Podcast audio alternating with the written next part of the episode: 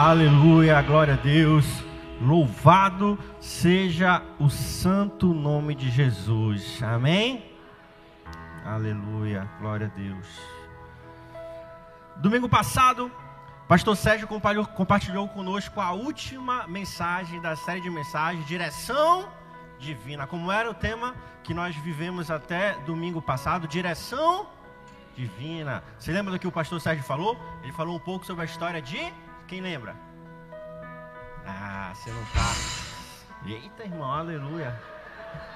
Irmão até ficou até nervoso ali com a, com a série de mensagens. Mas o pastor Sérgio compartilhou conosco sobre Jacó. Sobre Jacó, um pouquinho da sua história. E hoje nós estamos dando início a uma nova série de mensagens que tem como tema livre-se do excesso de bagagem. Fala para o pessoal ao seu lado aí. Livre-se do excesso de bagagem.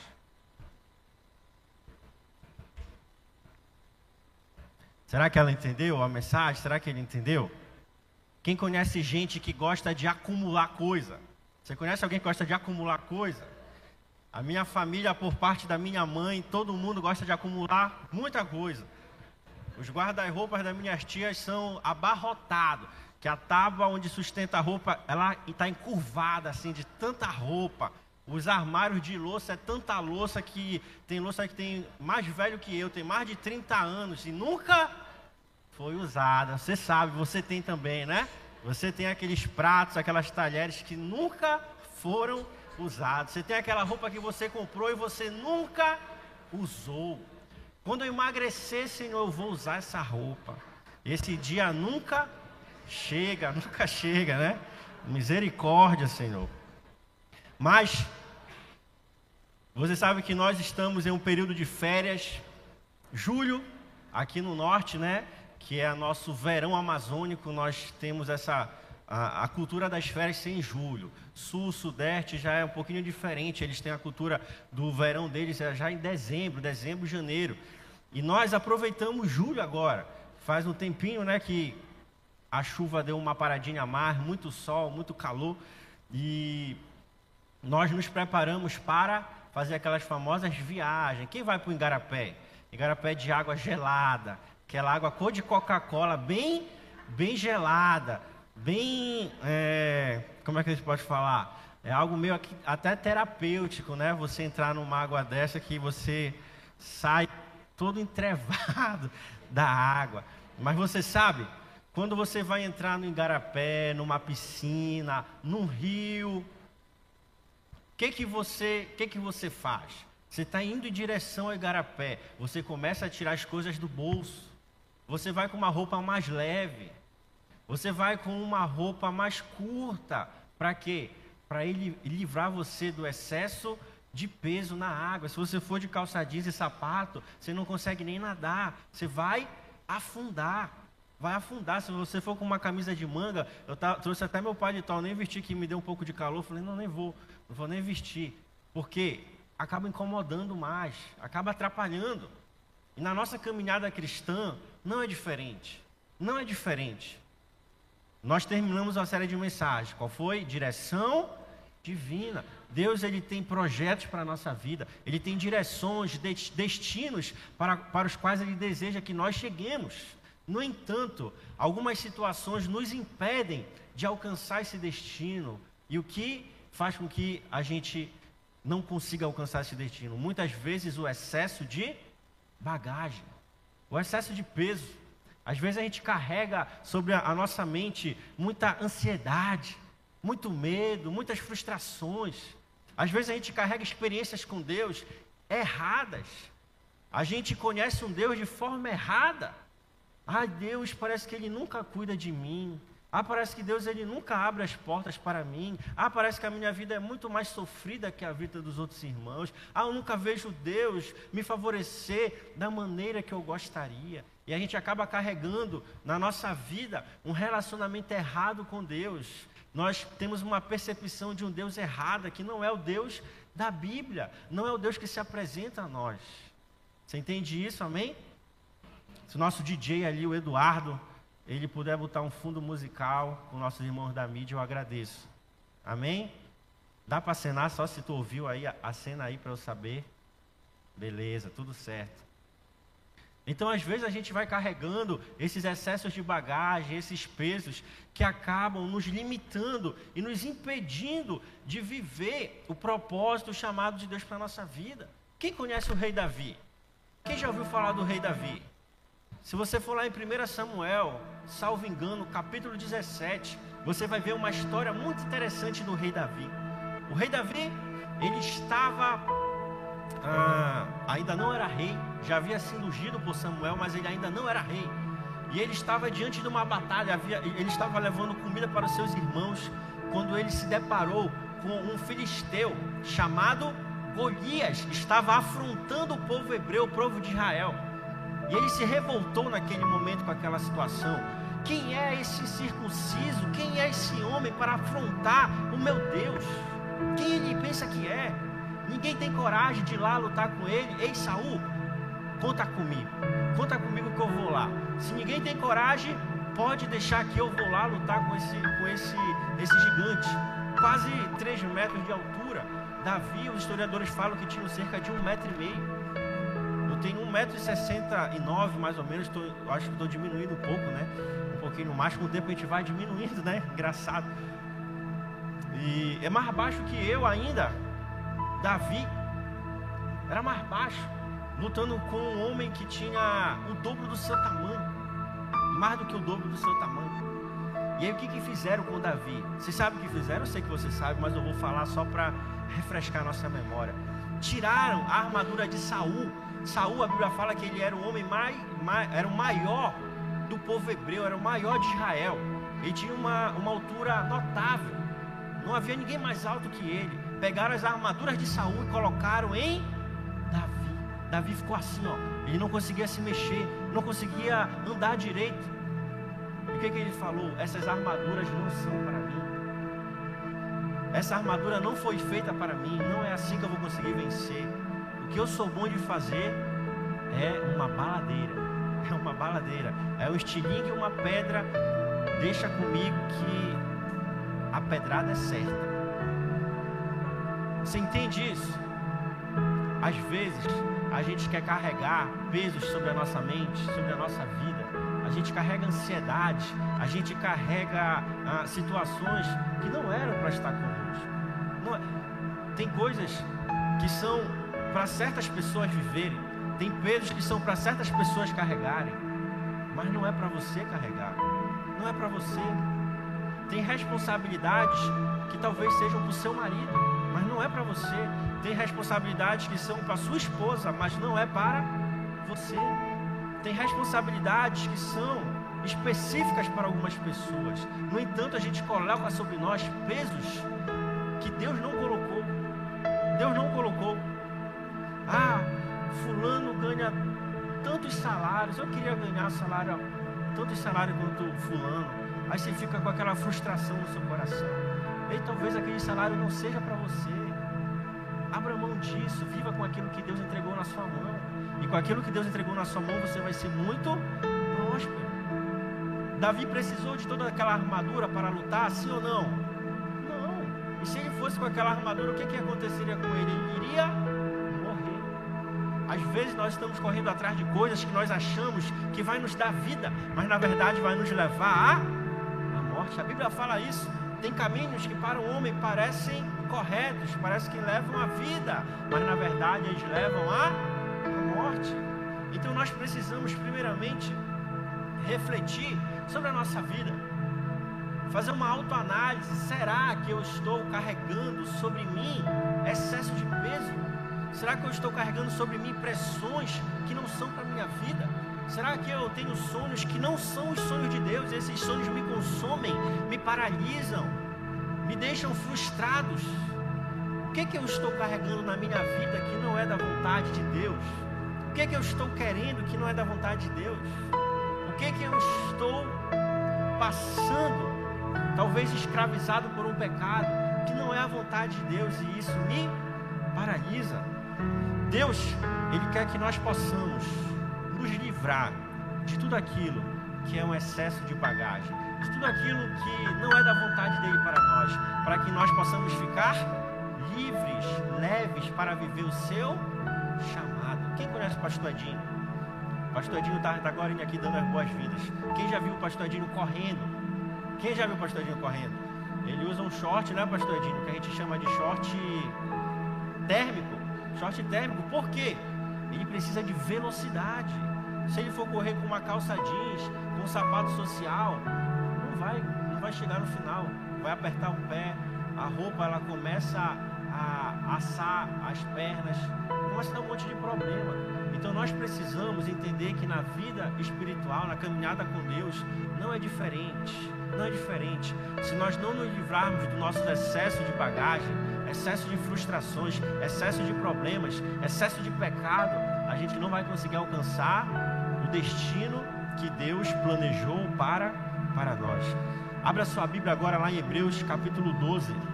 Livro de Hebreus, capítulo 12, versículos 1 e 2. Hebreus, capítulo 12, versículos 1 e 2.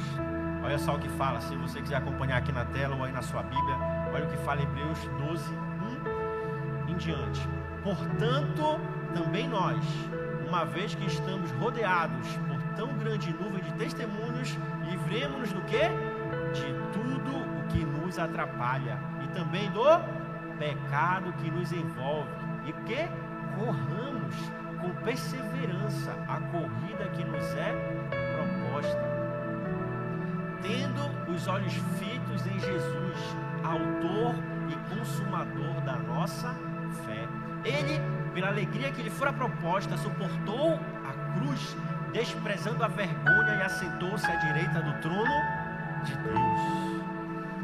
Esse versículo, ele fala de uma realidade espiritual. Ele fala de uma intensidade espiritual que nós devemos viver e nos mover. Ele fala sobre o que? Uma realidade espiritual que precisamos viver e nos mover. Corramos em direção àquilo que Deus nos propôs. Corramos em direção àquilo que Deus projetou, planejou, sonhou para nossas vidas corramos, não é andamos, não é se arraste, não é corra, é intensidade. Mais uma vez, para nós corrermos, nós precisamos nos livrar do excesso de bagagem, senão a gente não consegue alcançar a proposta que Deus tem para a nossa vida. Mateus capítulo 11, versículo 28. Mateus capítulo 11, 11, versículo 28. Olha só o que diz Mateus 11, 28. Venham a mim todos os que estão cansados e sobrecarregados, e eu darei descanso a vocês. Vamos ler juntos esse versículo no 3? Vamos todos juntos? Um, dois, três. Venham a mim todos que estão cansados e sobrecarregados, e eu darei descanso a vocês. 1 Pedro agora, 1 Pedro capítulo 5, versículo 7. 1 Pedro capítulo 5, versículo 7. Lancem sobre ele toda a sua ansiedade, porque ele tem o que? Cuidado de vocês. Primeiro a gente vai ver Hebreus falando o que? Corra, corra em direção àquilo que Deus tem para você. Depois a gente vai ver Deus nos falando também: ei, se você estiver cansado, sobrecarregado, ansioso, lancei sobre Cristo a vossa ansiedade, a vossa sobrecarga, porque Ele tem o que? Cuidado de vocês. E finalizando essa introdução, a gente precisa refletir como está a nossa bagagem espiritual? Como é que está a nossa bagagem perante Cristo? Você precisa continuar carregando todo esse peso? Será que você precisa mesmo estar carregando toda essa carga sobre a sua vida? Hoje, nós estamos iniciando essa nova série de mensagens e a nossa esteira, ela não é a do aeroporto, mas ela é da mente e do coração.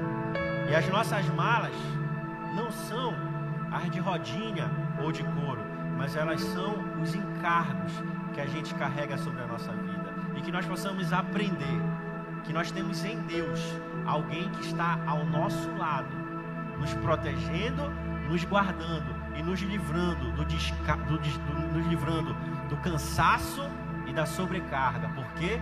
Porque Ele tem cuidado de nós. Será que você pode repetir isso comigo? Deus ele nos livra da sobrecarga. Deus ele nos livra do cansaço. Por quê?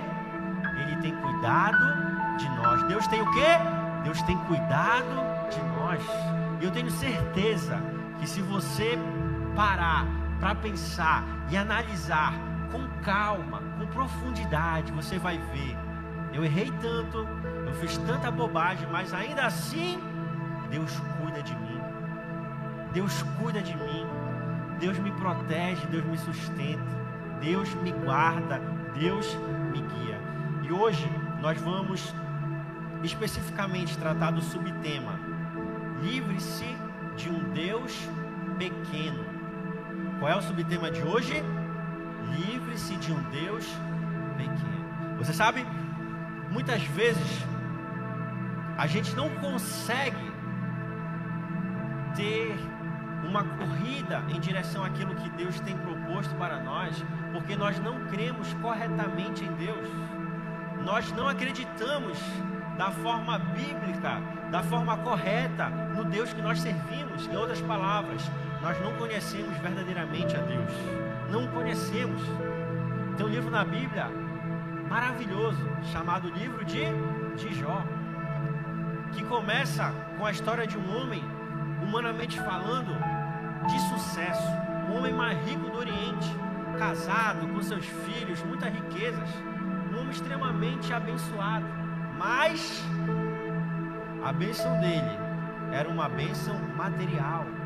Ele não tinha alcançado a bênção espiritual. Tanto que ele começa então a passar por várias provações, vários problemas.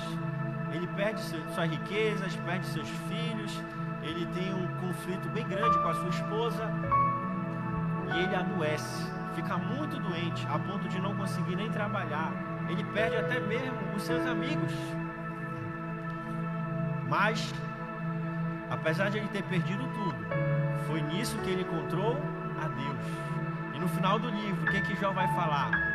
Deus, eu te conhecia de ouvir falar, mas hoje os meus olhos te veem. Hoje eu te conheço verdadeiramente, Senhor. Hoje eu sei, como o salmista fala, que ainda que eu passe pelo vale da sombra e da morte, o Senhor estará. Ainda, Deus, que eu esteja doente, o Senhor está comigo. Ainda que eu esteja em crise financeira, o Senhor está comigo. Ainda que eu esteja numa crise familiar, o Senhor estará comigo ainda que eu esteja com uma crise no meu casamento, o Senhor estará comigo. No entanto, quando as lutas começam a vir sobre a nossa vida, qual é o primeiro pensamento que nós temos? Qual é a primeira conclusão que nós tiramos? Deus está com raiva de mim. Deus está distante de mim. Deus ele não está aprovando talvez a minha vida, por isso veio luta sobre a minha vida, por isso veio provação, por isso veio o deserto, por isso veio a doença. Mas não é isso que a Bíblia fala, não é isso que a Bíblia ensina. Pelo contrário, o que, a, Bíblia, a Bíblia fala? Pelas tuas pisaduras nós fomos sarados. Não é pela força nem pela violência, é pelo meu Espírito, é pelo agir do Espírito Santo não é pelo meu mérito, é pela graça. Tem uma parábola na Bíblia que é a parábola do filho pródigo. Você já ouviu falar? Sim ou não? Sim, já ouvimos falar. Na parábola do filho pródigo tem a figura do pai que representa Deus e dois filhos que representam nós em geral. O filho mais novo, ele chegou com seu pai e falou: Pai, eu quero a minha parte da herança, eu quero sair de casa, aproveitar é, de uma forma errônea a vida. Ele achava que queria aproveitar a vida, mas na verdade ele estava perdendo a sua vida. Eu quero a minha herança, pai, para que eu possa desfrutar dos prazeres desta terra. Então ele sai com a sua parte da herança, gasta tudo, vai viver com os porcos. E ele se lembra que tem um pai, porque estava passando fome e necessidade. Lembrou que tinha um pai. E então ele se volta ao seu pai. Quando o pai vê o filho ao longe, voltando para casa, o que, que ele faz? Sai correndo e abraça o seu filho. Fala, meu filho, que bom que você voltou. Tome, tome de novo tudo que é seu por herança. Tome um anel, tome a sandália, tome uma roupa. Que simbolicamente representa autoridade. Representa, o anel representa autoridade. Os reis naquela época, quando iam mandar uma carta, eles carimbavam com o selo do anel onde tinha a, a, as iniciais do rei ou o símbolo do seu reinado, autoridade. As sandálias que representavam a liberdade, somente pessoas livres andavam calçadas. Por aí vai. E ele volta para casa. No entanto, o filho mais velho também estava lá.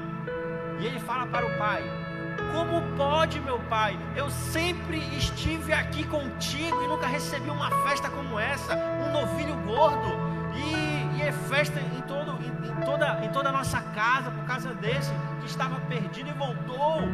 E eu estou aqui sempre com o Senhor, nunca tive uma festa como essa. Tem uma interpretação que é muito interessante. Um teólogo ele fala: neste cenário, nesta parábola, a gente percebe Deus ele não acumula crédito. O filho mais velho pensava o quê? Eu tenho crédito com meu pai, eu tenho muito crédito com aquele que me criou. Muitas vezes nós somos assim também. Pensamos, ah, eu já fiz tanto para a obra de Deus, já gastei tanto, já inverti tanto meu tempo, já passei tanto tempo na igreja, eu tenho muito crédito. Você pensa assim? Não precisa assinar, tá bom? Você fala para você mesmo. Eu tenho muito crédito, Senhor. É tanta gente problema. Meu Deus, a minha célula parece um manicômio. Só pode. Só vem doido para minha cela, meu Deus do céu, o que, é que o Senhor tem comigo, Deus? Porque não veio uma pessoa normal para minha cela. Eu tenho muito crédito com Deus. É só pessoa complicada. Na minha célula, Jesus, eu virei um banco. É muito empréstimo. Ah, é empréstimo para uma conta, é empréstimo para não sei o que. Ah, meu Deus do céu, sou um banqueiro. O que, que você pensa? O que, que nós pensamos? Eu tenho muito crédito com Deus. O que que Deus falou para aquele filho mais velho? Ei, eu não acumulo crédito. E o filho mais novo foi o que saiu de casa, gastou tudo, envergonhou o nome da família. Ele chegou com o pai e falou: Pai, trate-me como um dos seus escravos, eu só quero ter alimento e onde dormir. Ei, meu filho, você é meu filho, eu não acumulo débitos. Não importa o que você fez, a minha graça te basta. O que, que Deus está falando para nós? Preste atenção, a vida cristã, ela não é baseada no ontem,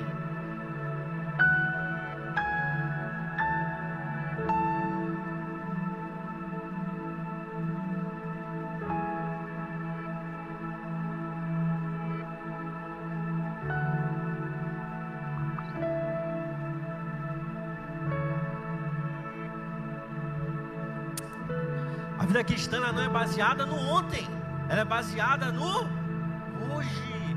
Não importa o que eu fiz até aqui, o que importa é que eu preciso continuar fazendo, eu preciso continuar agindo, eu preciso continuar trabalhando pela graça de Cristo. A minha graça te basta. Então nós precisamos continuar a viver o que Deus fez na nossa vida. Só que muitas vezes o que acontece, nós pensamos que já fizemos tanto e nos sentimos cansados. Cansados. Ah, não quero mais liderar a célula, estou cansado disso. Nosso irmão Nildo, né? Ah, meu Deus do céu, é tanta coisa nesse futebol, estou cansado disso. Ah, é tanta célula, estou cansado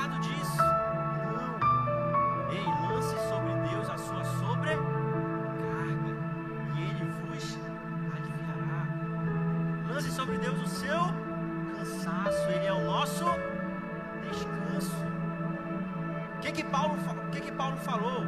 Combati o bom combate, guardei a fé. Até o fim, é até o fim. A caminhada cristã, ela é do início ao fim. A caminhada cristã não é igual a nossa vida. Eu vou trabalhar até meus 50 anos, acumular dinheiro, depois eu vivo só usufruindo daquilo que eu acumulei. Pagar o INSS até meus 70 anos. Depois eu vou só usufruir daquilo que eu guardei. Não é assim. A vida cristã é você trabalhar dia após dia, servir dia após dia e continuar servindo dia após dia. A gente vai só o quê? Alinhando a nossa vida. Quando eu era universitário, quando eu estudava, eu fazia podemos dizer que mais coisas braçais na igreja. Ah, é SETEC, é chama, é não sei o que, bora, vamos. É evangelismo, tá hora, vamos. Ah, vamos. O que, que tem para fazer? É viagem. É viagem para evangelizar no interior, vamos. Agora não, agora eu tenho muitas coisas para pagar. Tenho que trabalhar, tenho a minha esposa, tenho a minha filha, tenho uns gatos que eu arranjei lá em casa. Você tem, você tem também, né? Os cachorros, bicho, né? Que são dengosos, fico depressivo, fico com saudade. E aí o tempo não é o mesmo. O tempo não é o mesmo. Mas a gente adequa a nossa vida para continuarmos fazendo o nosso melhor a Deus. Quando lá em Apocalipse a Bíblia fala sobre o primeiro amor, não perca a chama do primeiro amor. A melhor tradução não seria primeiro amor. A melhor tradução é, talvez fosse melhor amor. Porque não existe um primeiro amor, não existe um segundo, terceiro, quarto, quinto, não.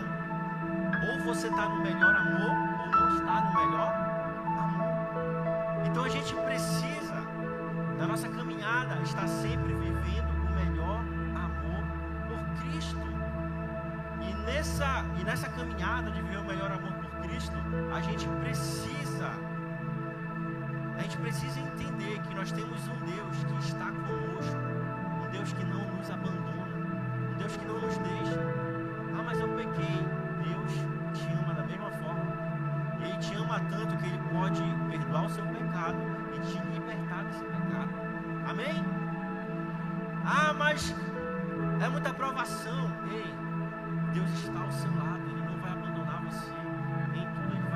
Escape, a proteção. Mil cairão ao meu lado, dez mil à minha direita, mas eu não serei atingido. Amém? Deus está conosco. Então nós precisamos entender que nós servimos a um Deus que Ele está sempre presente conosco. Não importa o que aconteça, não importa o que nós estejamos vivendo, Deus está conosco e Ele tem coisas boas para a nossa vida. Amém? Mateus capítulo 1, versículo 23. Olha só o que fala. Mateus capítulo 1, versículo 23. A virgem ficará grávida, dará à luz um filho e o chamarão o quê? Emanuel, que significa Deus conosco. No anúncio do nascimento de Jesus, ele já tinha esse nome, Emanuel, Deus conosco. Ele está sempre conosco. Ainda em Mateus, agora no capítulo 28, versículo 20, parte B. 20, Mateus 28, versículo 20, a parte B. Olha só o que fala. Aqui, a promessa do nascimento. Aqui é após a morte e ressurreição de Jesus. Ele está indo para o Pai, a destra do Pai. Olha o que ele fala. Na parte B. E eu estarei sempre com vocês até o fim dos tempos. Eu estarei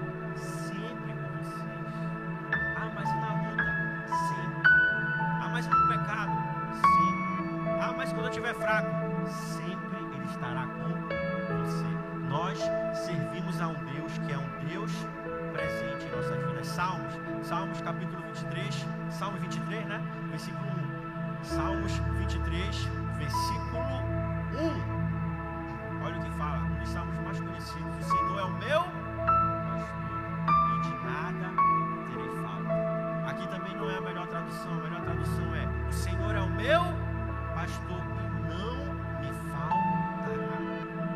Faltar um pouco de dinheiro? Pode, mas Deus não me faltará.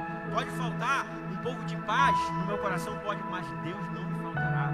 Pode faltar um pouco de alimento na minha casa, mas Deus não me faltará. Pode faltar um carro, pode faltar uma bicicleta, uma roupa, mas Deus não, porque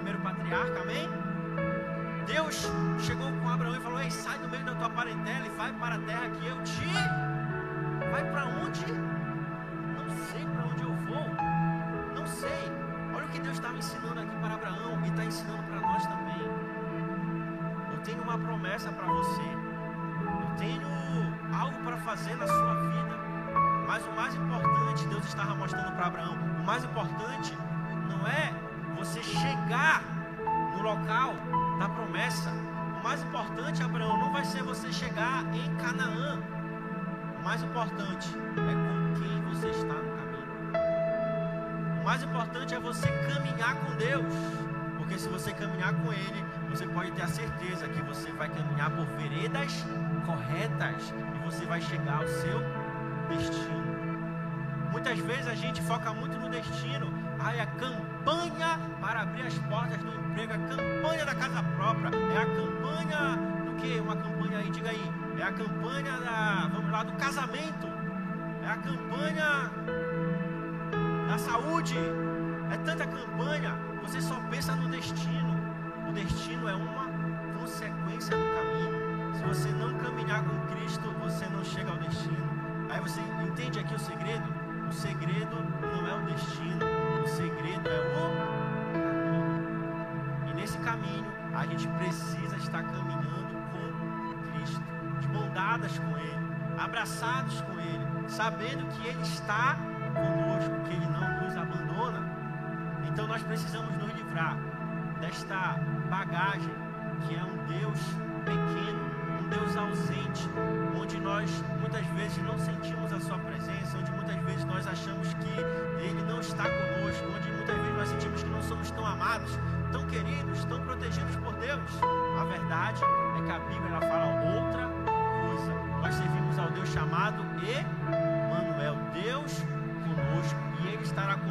até o fim dos tempos. E Ele é o nosso pastor, e Ele não nos faltará. Amém? Esse é o Deus que nós servimos. Esse é o Deus da Bíblia. E nós precisamos crer nele para que nós possamos alcançar as suas promessas,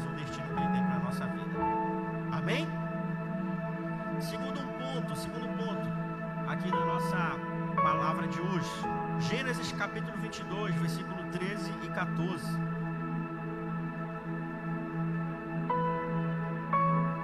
Gênesis 22, 13 e 14. Olha o que fala.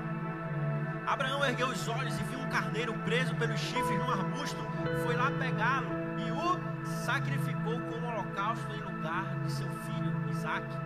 Abraão deu àquele lugar o nome de o Senhor proverá. Por isso, até hoje se do Senhor se proverá. Aqui é a cena em que Abraão ele iria sacrificar Isaac para Deus. Mas quando ele estava indo a caminho do sacrifício, Deus ele coloca um, um carneiro na sua direção. E então fala: Não quero mais Isaac. Não é Isaac que eu quero, eu quero o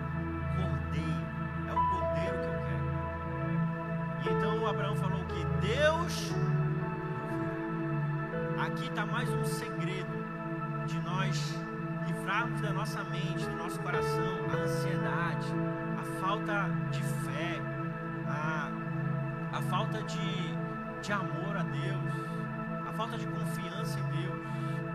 Deus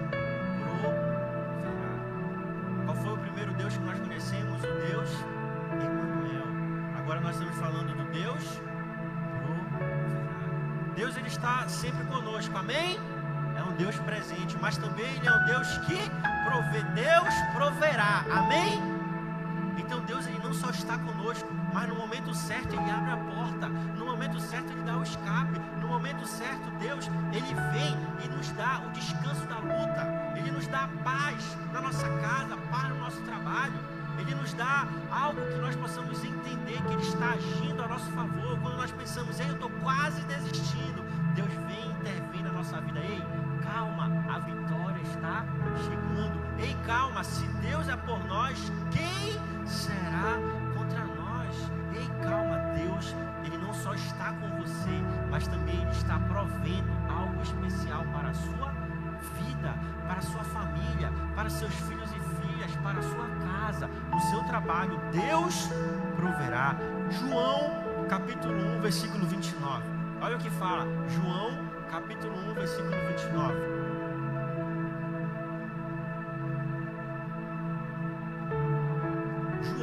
capítulo 1, versículo 29. Diz assim, tá? Chegando aqui na nossa tela. Olha só que fala. No dia seguinte, João viu Jesus aproximando-se e disse o que? Vejam, é o Cordeiro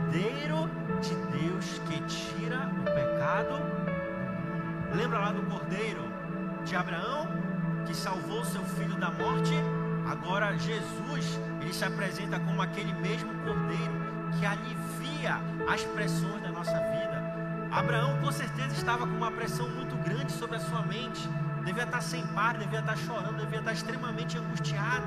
O cordeiro foi apresentado a ele e sacrificado a seu favor, a favor do seu filho. Agora aqui em João, Jesus, ele se apresenta como cordeiro de Deus que tira o pecado que tira tudo aquilo que tenta nos impedir de nos aproximar de Deus, que tenta, que tenta, é, que tira tudo aquilo da nossa vida, que de alguma forma nos impede de estar próximos de Deus e próximos do cumprimento da Sua promessa para nós.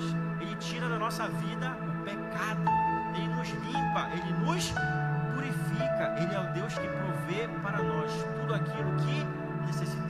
Assim como Deus proveu aquele cordeiro para Abraão, Ele está nos, nos, revelando hoje aqui por meio de João. E aquele cordeiro representava Cristo e ele já foi morto. Não só foi morto, mas ele ressuscitou ao terceiro dia e vivo está à destra do Pai.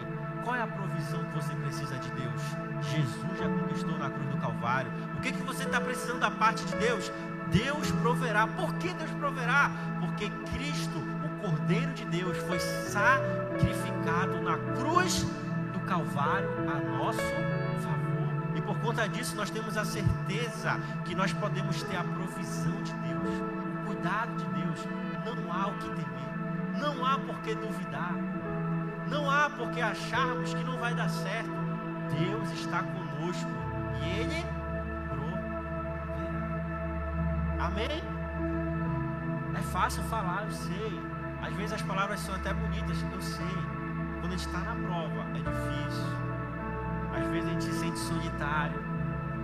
Mas eu tenho certeza que Deus, Ele está cuidando de você. Sabe por quê?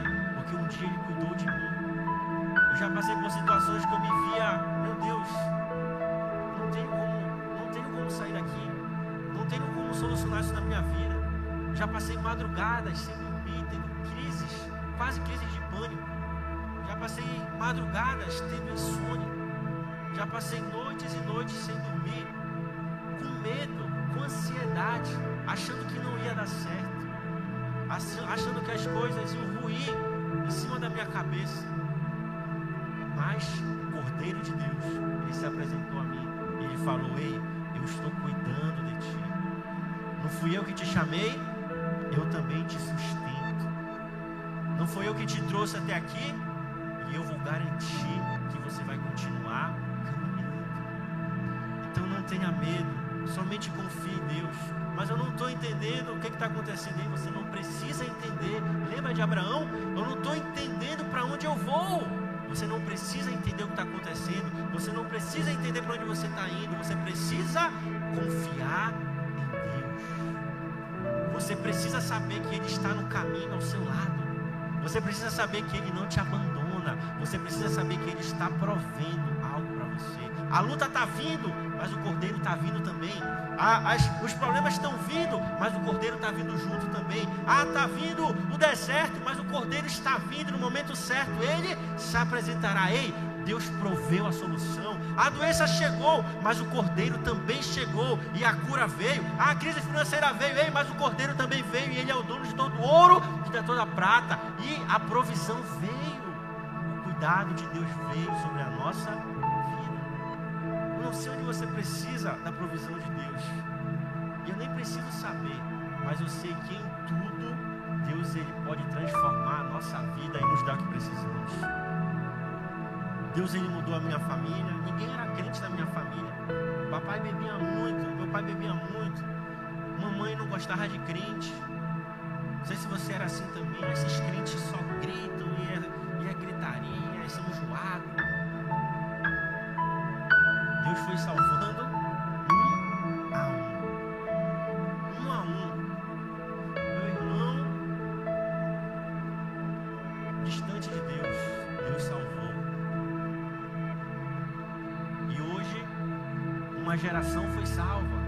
Meus pais. Segunda geração foi salva. Os filhos, eu, meus irmãos. Uma terceira geração também será salva. Os netos. Deus maneira sobrenatural. Como pastor? Não sei. Mas Deus, Ele transforma coração. Deus, Ele abre portas. Deus, Ele traz à existência aquilo que não existe para nos favorecer. Então creia, lá no, no seu trabalho, Deus está cuidando de você. Ah, mas tem inveja. Ei, Deus está cuidando de você. Nos meus negócios, pastor, como é que eu posso crescer? Deus está cuidando de você. Ele vai abrir uma porta, Ele está sustentando você. Na minha saúde, o Jeová Rafá, o Deus que cura, Ele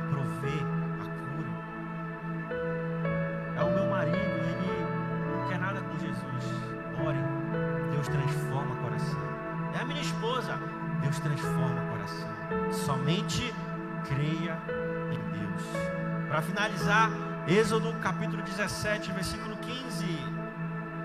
Êxodo capítulo 17, versículo 15. Moisés construiu um altar e chamou-lhe: O Senhor é a minha bandeira. Traduzindo, o Senhor é o Jeová em si. Aqui, bandeira significa conquista, vitória, vencedor. Lembra quando o homem foi à lua? O que, que eles colocaram lá? Uma bandeira. Sempre que um exército conquistava um novo território, eles fincavam bandeiras naquele local, dizendo que agora tem um novo dono aqui, agora tem um novo comandante, agora tem um novo rei. Jesus, Deus, ele se apresentou dessa forma a Moisés. Eu sou Jeová e se a sua bandeira, eu sou Deus que conquista, eu sou Deus que lhe dou a, a vitória. Ainda em Êxodo, agora capítulo 14, versículo 14. Êxodo, capítulo 14, versículo 14. Olha o que diz: O Senhor lutará por vocês, tão somente. Vamos ler junto agora no 3, 1, 2, 3. O Senhor. Fala para a pessoa ao seu lado. Ei, te acalma. Te acalma. Deus está lutando por você. Deus está lutando as suas lutas. Deus ele está lutando aquilo que Ele tem para a sua vida. Deus ele não abandonou você na batalha. Ei, calma, te acalma. Deus está lutando por você. Mas eu não estou vendo. Você não precisa ver. Não precisa ver. Você não precisa entender. Você não precisa saber para onde você está indo. Você precisa ter fé, confiar porque Ele está lutando por você. Tenha calma. Queria que você pudesse ficar de pé nesse momento.